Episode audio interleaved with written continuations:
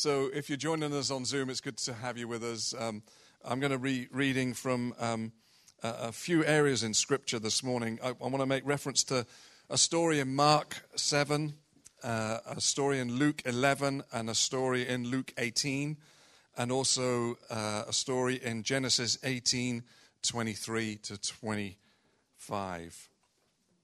So that's Mark 7, 24 to 30, Luke 11, um, Luke 18, and Genesis 18. Okay, let me um, start with this story. I'm going to read to you from uh, Mark 7. Have you, uh, before I read, um,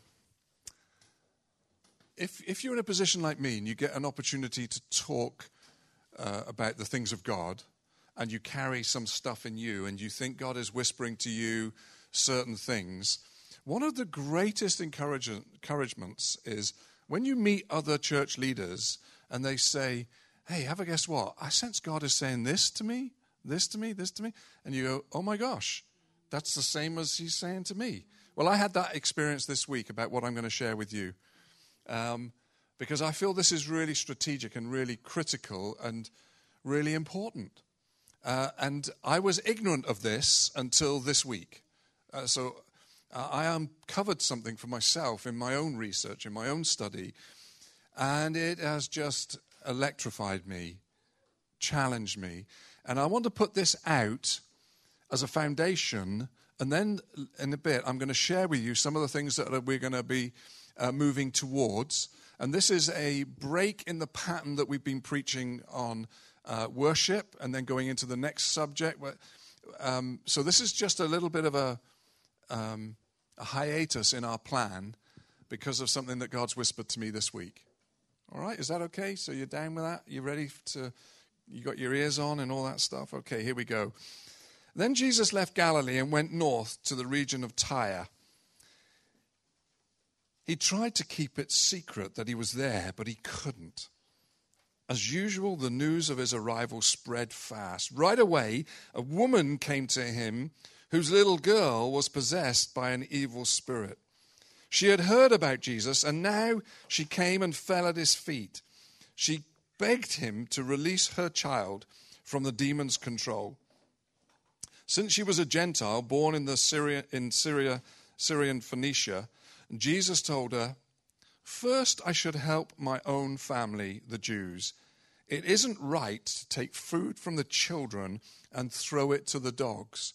Oh my goodness me, I have struggled with this about my Jesus treating this poor woman in this manner. I have thought, goodness me, you hard hearted Jesus. Anyway, she replies, that, That's true, Lord, but even the dogs under the table are given some crumbs from the children's plates.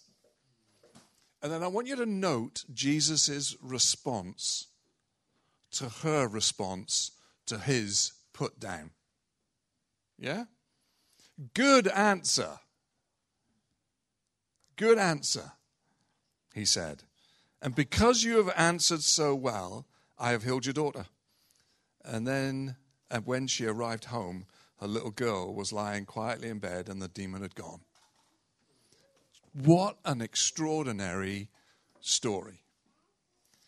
Here is Jesus really not wanting to be bothered by people. He's, he wants to be under the radar for a moment. And this woman has heard and has got the audacity to pester him, to bang on the door when they're trying to be incognito.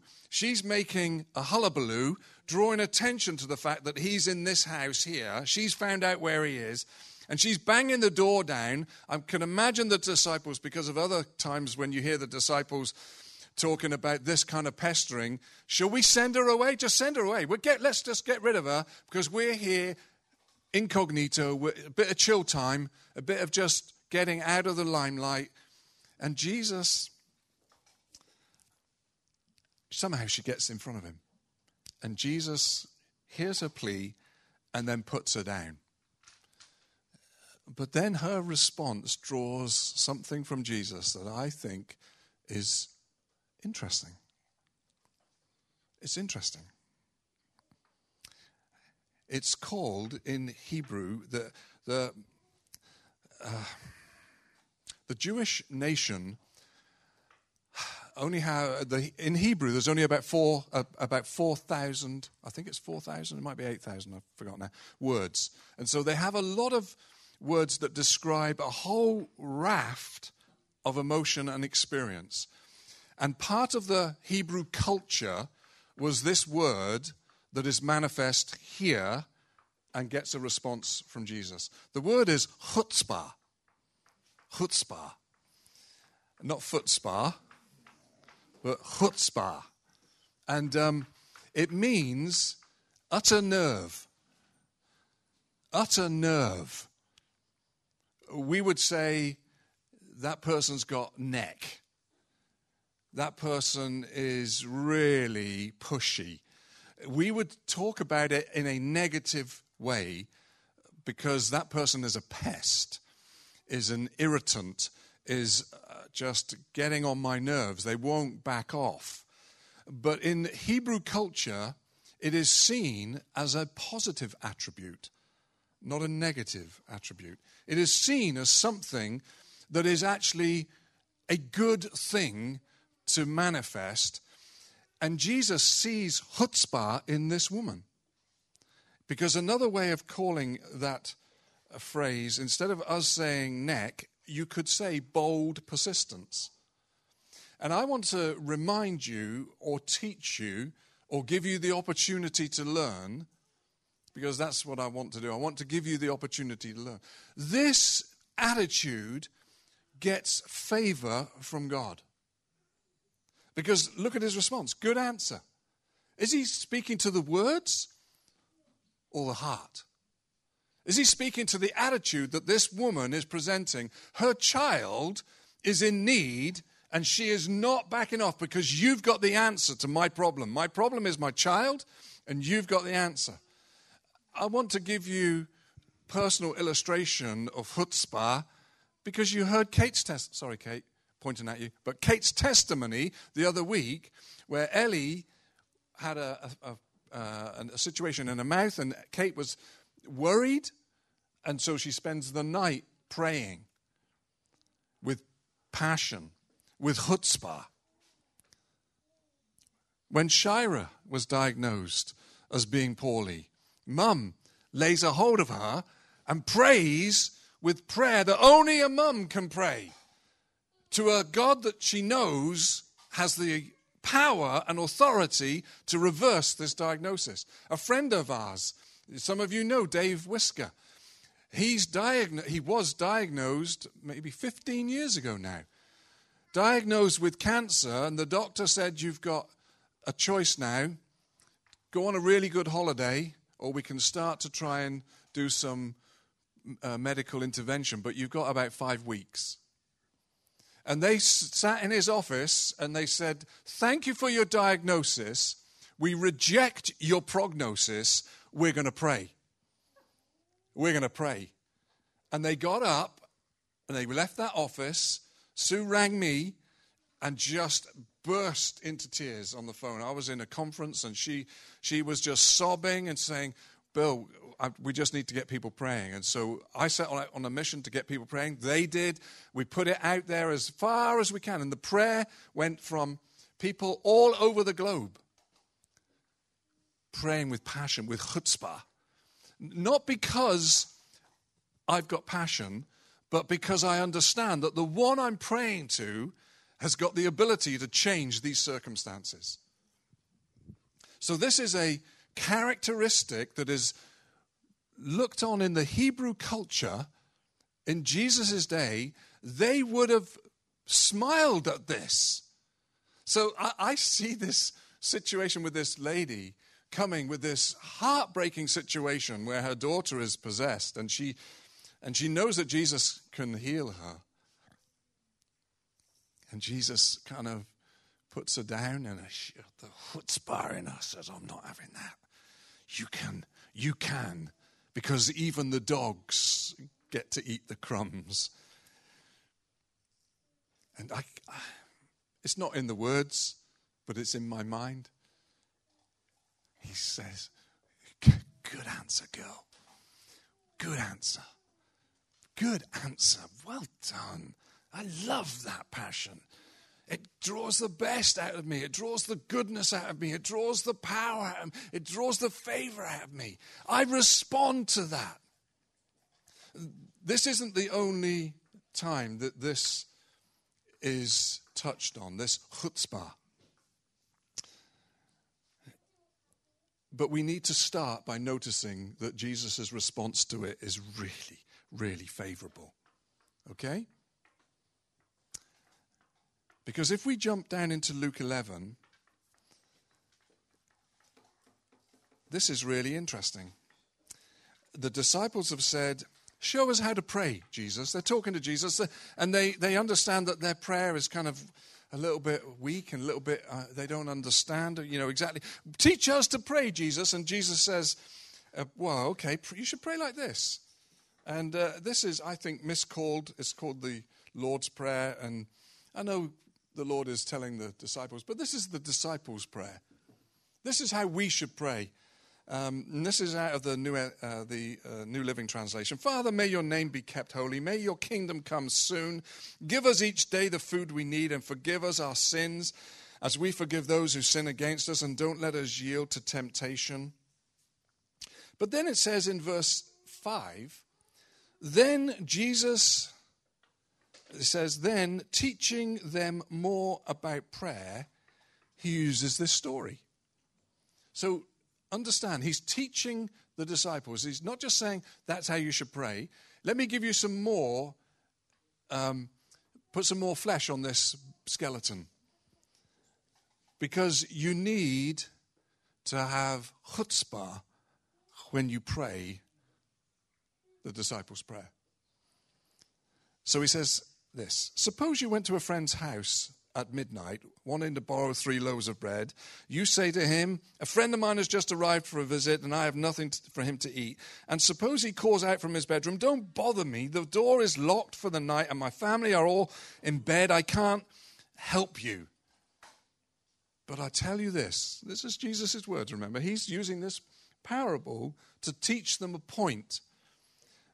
But I tell you this though he won't do it for friendship's sake, if you keep knocking long enough, he will get up and give you whatever you need because of your shameless persistence. Your shameless persistence, your chutzpah, your shameless persistence. But you also need to understand that Jesus is a Jew. And in the Jewish culture, they have this rabbinic tradition that has a particular word for it or phrase for it that I, I don't I can't remember what it, how it sounds, but it's basically this: they teach by by showing light and heavy. They contrast. So you get the point. They, they make a contrast. So Jesus is not saying that when you pray, you've got to really persist. You've got to be shamelessly persistent because God does not want to get out of bed. What he's saying is, he's contrasting this is so far away from who your father is. He is nothing like this lazy good for nothing who calls himself a friend, who can't be bothered to get out of bed when you're embarrassed and in need. Because it wasn't just, oh, my friend's turned up and I need to make him a sandwich. He, he's he's playing, Jesus is playing on the Hebraic culture of hospitality. And he's saying, this man was embarrassed. He was in an awkward position.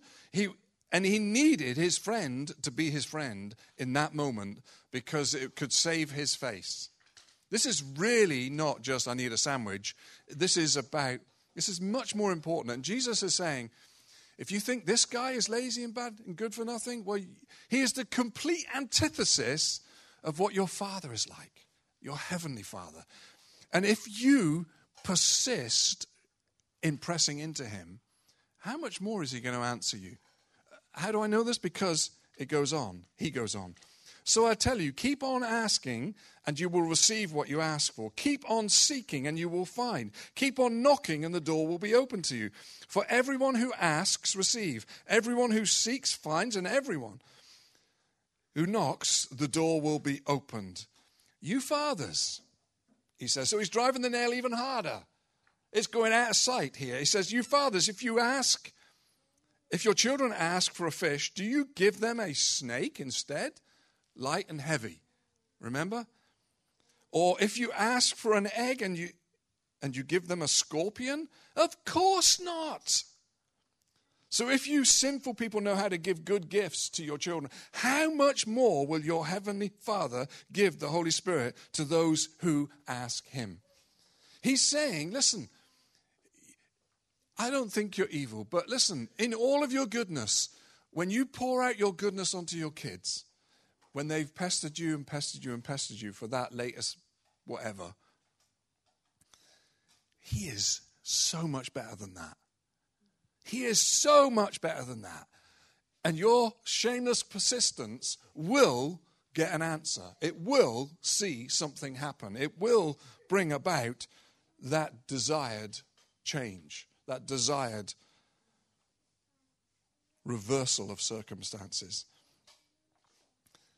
So let's just flick over to Luke 18. Sorry, I'm in it, Luke 18. Am I? No, I'm not. I'm in Luke 11, aren't I? And I'm going to go to Luke 18. There we go. Oh, yeah, here we go. So here's Jesus. See, we've seen Jesus encounter chutzpah. We've seen Jesus say, This is what I'm expecting. This is what you should be manifesting. This is an attitude, a characteristic that needs to be in front and center of your life.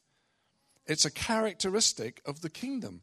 And if we're going to build kingdom culture within, which is what we're on a mission to do, so that we begin to be more and more people who choose to live a kingdom lifestyle, this attitude of prayer or to prayer is really, really important.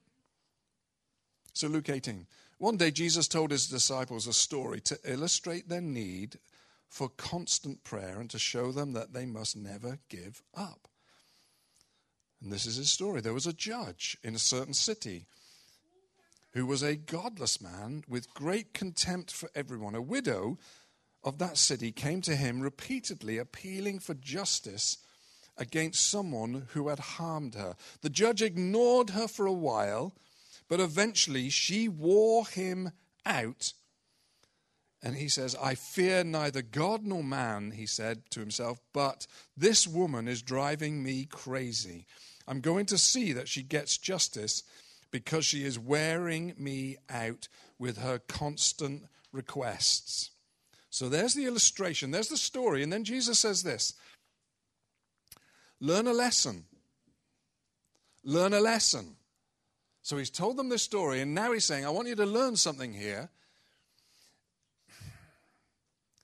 Let me ask you a rhetorical question. Don't answer it to me, but what use is tomorrow if you don't put into practice what you learn today in your tomorrow? What's the point of it? It's just another day that you got to go through.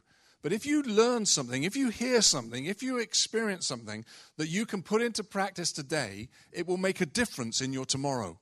And this is one of those things, in my opinion. Learn a lesson. Learn a lesson from this evil judge. Even he rendered a just decision in the end. So don't you think God?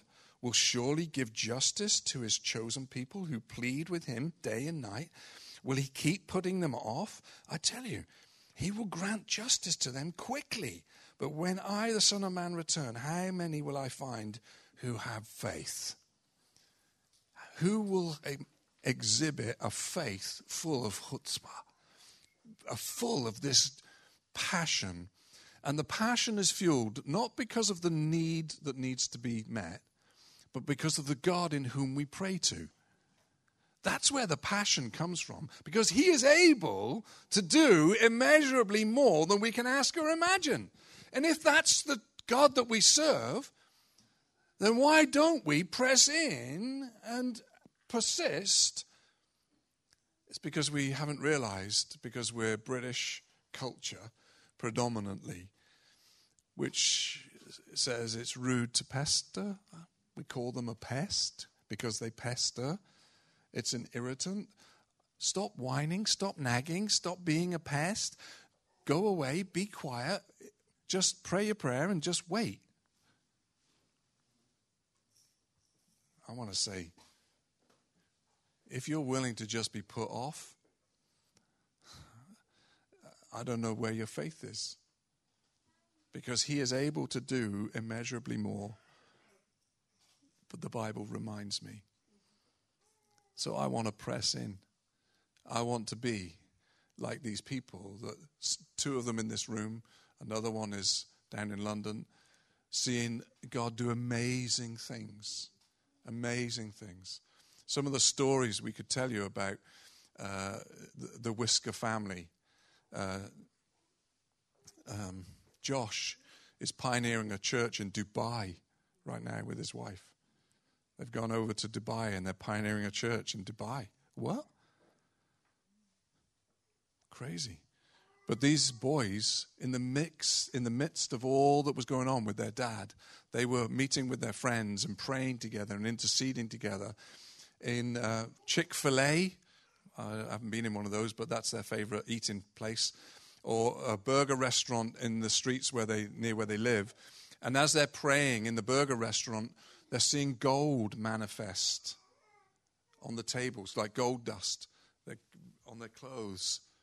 They're seeing people healed. They're seeing people saved. They're in the midst of all that the pain that they were experiencing with the fear of losing dad. Their pressing into God meant that suddenly the kingdom of God was manifesting all around them in the most unusual ways. And I want to say that that's what God looks for. He looks for that, that attitude that the world would say, actually, the church would tell you, you're arrogant, you're pushy, you're, yeah, you're fanatical. Slow down. You, you're a little bit of a zealot. Pack it in. Just calm down. Calm down. Calm down. Don't you dare calm down. Step up. Don't ever shut up. Step up. Jesus is drawn to it. Jesus teaches that this is what works. This attitude that the world would say you're, you're overzealous, God says, You're perfect. I'm drawn to you. Like he said to that Syrophoenician lady, Good answer. Good answer. Whoa. I could see him with a smile on his face. I can see him with just such delight in what's happened in this situation. And he just says, You can go. She's free. There's no, he doesn't pray a prayer, he doesn't do anything. But there is a response that she has generated through her attitude, her bold persistence, her shameless persistence. And, and I want to say, shameless persistence is a good way of expressing chutzpah. Shameless persistence, because you see, the, the world, the church, people, your friends will try and shame you they'll shame you. And that's a shame. But I want to say that the real shame is if you don't realize that this is something that we should be manifesting, that we should be living out of. I mean, don't be ignorant. Be polite and gracious and friendly, but be like steel, unyielding, so that there is no shame tomorrow when you say, Oh, what a shame. I seem to have lost it. Oh, what a shame. I missed that opportunity. What a shame. I'm not, I'm not talking about being shamed. I'm just talking about that expression that we have. Oh, oh. But let's be persistent. It's also all the way back in Genesis. And I love the picture in Genesis, and I'll just talk to you about it because of time. God is going to uh, blitz Sodom because of the unrighteousness in the place. And Abraham gets before God and he says, Whoa, whoa, whoa, whoa. Are you going to kill the, the righteous with the unrighteous? Because what if there's 50? What if there's 50 people in that community that are righteous? Are you going to kill them? No, if there's 50, I'll relent. Well, but what if there's 45? Is Abraham's response. What if there's 45? And Abraham enters into this incredible conversation with God where he barters God down to 10. I mean, you'd want to go shopping with him, wouldn't you? Yeah, you'd get you a deal. But he barters God down. What is that? It's chutzpah. It's understanding the grace of God. It's understanding the, the love of God. It's understanding the character of God because you spend time with Him. You know Him and you know how far you can push this. You know that you can press in. You know, over the years, uh, my children and my grandchildren, they express chutzpah towards me. They press in. Grandpa, can, Grandpa, would you, can you, would you, you, what? Oh, oh, oh, no, no, oh, okay, okay, okay. Because they know my heart. And when you know God's heart, it makes a difference. I'm going to give you one last illustration. And it's from 100 years before Jesus walked the earth. And his name was uh, uh, Oni. And you can Google him. Uh, he's in Wikipedia. Oni, he was a, a, a Jew of the um, uh, 100, who walked the earth 100 years before Jesus. And he was known as a man who prayed. He was known as a man who had an intimate connection with God. He was known as a man across the nation. He had no um, leadership responsibility, he was just known as a man of God. And the nation of Israel was in a drought. And the nation was um, being pressurized by this drought, and there was a lot of pain and suffering going on as a consequence of this drought. And so the leaders of the nation seek out Oni because they know that this man spends time with God and knows God, and they think if he prays, God will answer. So they come to him and they say, Please, Oni, would you intercede on behalf of our nation for rain? Because we know God hears your prayers. So the nation are asking this one man. So he's, so it's, uh, it's recorded. Now this is in church, this is in the uh, the Jewish history Okay, but I don't know whether it's an apocryphal story or not. Okay, because it also says of Oni that he slept for 70 years and then woke up and the world had changed all around him. So, you know, a bit like Rip Van Winkle. Um, so I don't know how much. He was a historical character, but I don't know whether the story is true. But, you need to know that this story that I'm going to continue telling you is a story that all of the people around Jesus would have known about. They would have known of this man because he was part of their Hebrew history, part of their culture, because he was the epitome of chutzpah. So Oni comes before God and he says, Oh God, the people of uh, your nation have come to me to come to you on their behalf because the land is dry and they're thirsty and we're, we're suffering greatly. Please, would you send rain? Nothing happened. Nothing happened. And so Oni draws a circle in the dirt. And he steps inside the circle and he says, God, I am not getting out of this circle until you send rain. And in that moment, it said that it began to drizzle. And so Oni's response is, What is this? This isn't the rain I want. I mean, this is how it's written. This isn't the rain I want. I want rain that fills the cisterns and the, and the caverns and the rivers. And I want rain that is. And then, as he's kind of saying, God, this is the rain I want, suddenly it begins to rain in torrents in torrents. And Oni says, God, what are you doing? This isn't the rain I want. The rain I want is life sustaining rain. Rain that brings nourishment to the ground and doesn't beat the crops down, but it is actually sustaining and nourishing. And the rain changes and, into a steady rain that watered the land. Now, I find that story quite fascinating because it was an example of chutzpah that all of the Jews would have known because it was part of their cultural history. Just as we know about St. David and we celebrate his influence on a nation, they would have had this man in their history, and he's there because of his bold, persistent, shameless confidence in that God could meet a need and bring transformation. But he was willing to make a stand and say, This is it and no further. This is it. So Barbara tells us that Christians in the Ukraine are on their knees praying today because of chutzpah, because of who God is. That He's the one that can intervene when their nation is being intimidated by a bully. And that same God can transform the situations that you face, whether it's ill health or lack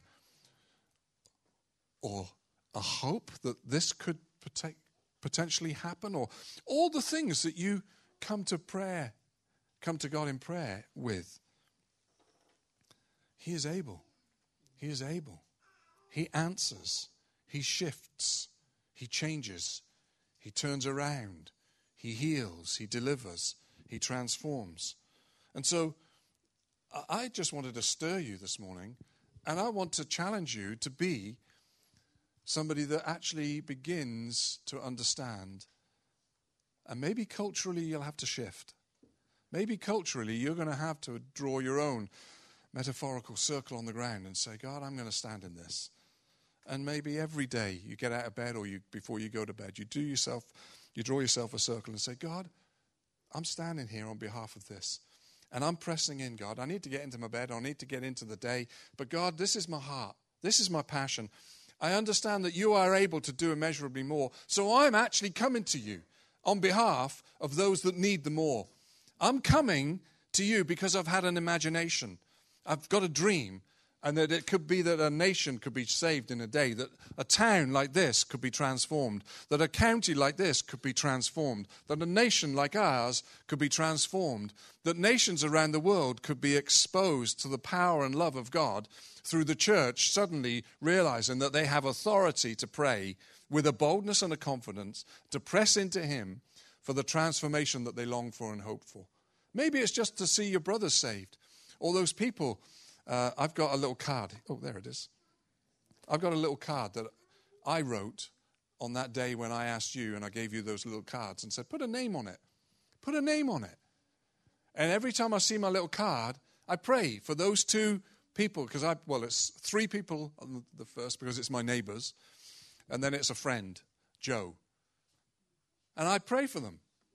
But I tell you what, I've come back to that prayer for them with more chutzpah now because of what I've learned this week, because of what God's revealing to me and stirring in me. And I, I don't know whether my voice is getting on your nerves or whether you can hear the passion because I want to see transformation. I, I, I, was talking to somebody about this very thing this week. And I, I said, and as I was talking, I was realizing that my, my circle has changed over the years. Because when I came here, my circle was just Calvaria. And there's only one or two people here that know Calvaria. But Calvaria is the chapel at the bottom of the hill. And we came here, and the worst day, there were six people in church. And three of them were Kate and James and me. Ellen was poorly at home. And uh, there were three people there. And I'm saying, Oh God, what have you done to me? Why am I here? What is this? This is awful. My heart was in my boots. And two Korean people walked in to that room at that moment, and my spirits went through the roof. Oh, that's better. That's better. And my circle of prayer was, Lord, please do something in this church. Do something in this fellowship. Do something here, Lord, that will bring transformation to people's hearts and lives. And, and my circle was just Calvaria. And then gradually in the journey, I realized as I was talking about this this week to, to a friend, I realized that my circle had changed to the town. And as our, our opportunity of influence had grown as a fellowship, suddenly I realized that my circle, I said, God, would you pour out your spirit on Llanelli? Would you bring transformation to the high street, to the businesses, to the councils?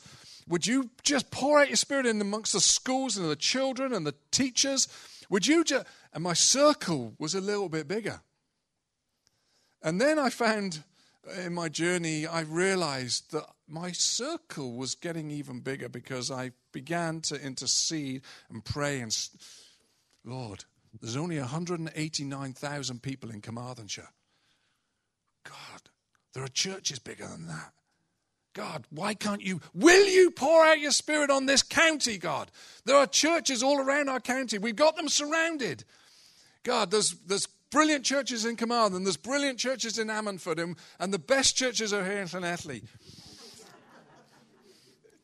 but God, you've got them surrounded. Pour out your spirit on our county. Would you lead our county councillors, the chief exec? Would you influence them with your glory, your goodness? And my circle got bigger. My circle was bigger. And then I was challenged when I was hanging out with some friends. And one of my friends comes from uh, Bombay. And he was telling us how he had been part of a church, and their circle was their city, Bombay, because it was only 14 million people and they had a strategy and a plan, and they were working towards the city of Bombay being transformed by the power and love of God. And he says, We're still, they're still going at it, but the city is now 20 million. But they're still going. And I'm thinking, Oh Lord, forgive me. Our nation is only 3 million people. Lord, that's nothing. It's a drop in the ocean, God. But you love them and you're passionate about them. Lord, save our nation heal our nation, transform our nation, bring blessing into our nation, send blessing out from our nation. And my circle was bigger. But what I've noticed is that each time I draw a circle and begin to pray, I find people want to squeeze into my circle. They want to come and stand shoulder to shoulder with me in prayer. And Zephaniah 3 9 tells me that God has purified the lips of his people so that they can worship him together or if the same verse, different translation says that I have purified the lips of my people so that they can stand shoulder to shoulder and serve me. So you're not here by accident. You're here maybe as a direct response and nudge from God. You might think you've come here because there's a better job here, more money, and you can support your wider family. You might have been here because you you might be here because you were following the nudge of God and you went into missions and it brought you here. You might have moved here just because you like the seaside, because you love Llanelli and all of its attractive shopping facilities. but I'm telling you, God's put you here on purpose. He's put you where you are on purpose because if you're not from here, it's the same principle for where you are. And I just want to say to you listen, I'm going forward. I'm going to be praying. We're going to be praying. We're going to be doing some things. Uh, the reason I've shared this today is because I wanted today uh, to actually take time today to share with you a whole raft of things that we want to begin to um, put in, back into the life of the church now that there's a little bit of freedom. Oh, and by the way, next Sunday, uh, we're going to be celebrating here. St. David's Day is on Tuesday, but we're going to be celebrating here on Sunday with cawl. We're going to have a real Welsh nosh up. All right? We're going to have lunch together. All right? And we're going to have fun together. All right? Um, and we're going to do it next Sunday. All right? Because we need to just eat together, don't we? I do anyway. I want to have fun and food with you guys, you know? So we're going to be doing that next Sunday. But there's a whole raft of things that we wanted to just present to you as a leadership. And I don't want to do that in detail today, but we might take a little bit more time next Sunday. But I want to ask you to pray for what you're going to hear now. I want you to stand in the circle that you say, oh, Kate's initiative with the food bank and, and how that's driving forward and how that's going to be. I've got a passion about that. Draw your circle. I'm going to intercede on behalf of Kate and the team that that run the food bank and the bringing influence into county and into community. And you might just say, God, if you're drawing a circle, can I get in it with you? Carol, you, you, if you're drawing a circle, can I get in it with you? If you've got prayer needs, will you f- feed them to me? Because I'm gonna, I want to be in your circle of prayer and intercession. I want to develop chutzpah in my own heart and my passions because I know God cares about the hungry. He feeds them. He cares about the lonely. He puts them in families. He cares about those that are bound up with different situations and circumstances. He sets them free. But I'll need you to understand that praying with chutzpah is what Jesus responds to. Some of you already do it, but you just didn't know what it was called. Some of you have got a real passion in your bones for things to bring, be changed and transformed. I hope you're encouraged. And for those of you that have never heard the expression, like me, I pray that this revelation to you this morning will fuel you in a way that Jesus smiles when you press into him and he says to you, Well done. Good answer. Thanks for asking. Here's the answer. Here's the answer. So, Father, these are all my words. But your words were keep on asking, keep on seeking, keep on knocking. And we can do this because you are a good, good Father. You never give us snakes or scorpions. You are a good God, full of love and grace and mercy. So I pray, Father, pour out your Spirit on our land. Lord, give us the wherewithal to care for the widows, the orphans, the visitors, and the poor. Lord, those that have got your attention will have our attention because they matter to us and we know they matter to you. So, Father, we pray that as we go forward, that your kingdom would come as we choose to do your will. I ask this in your name, Jesus. Amen. Amen. Amen.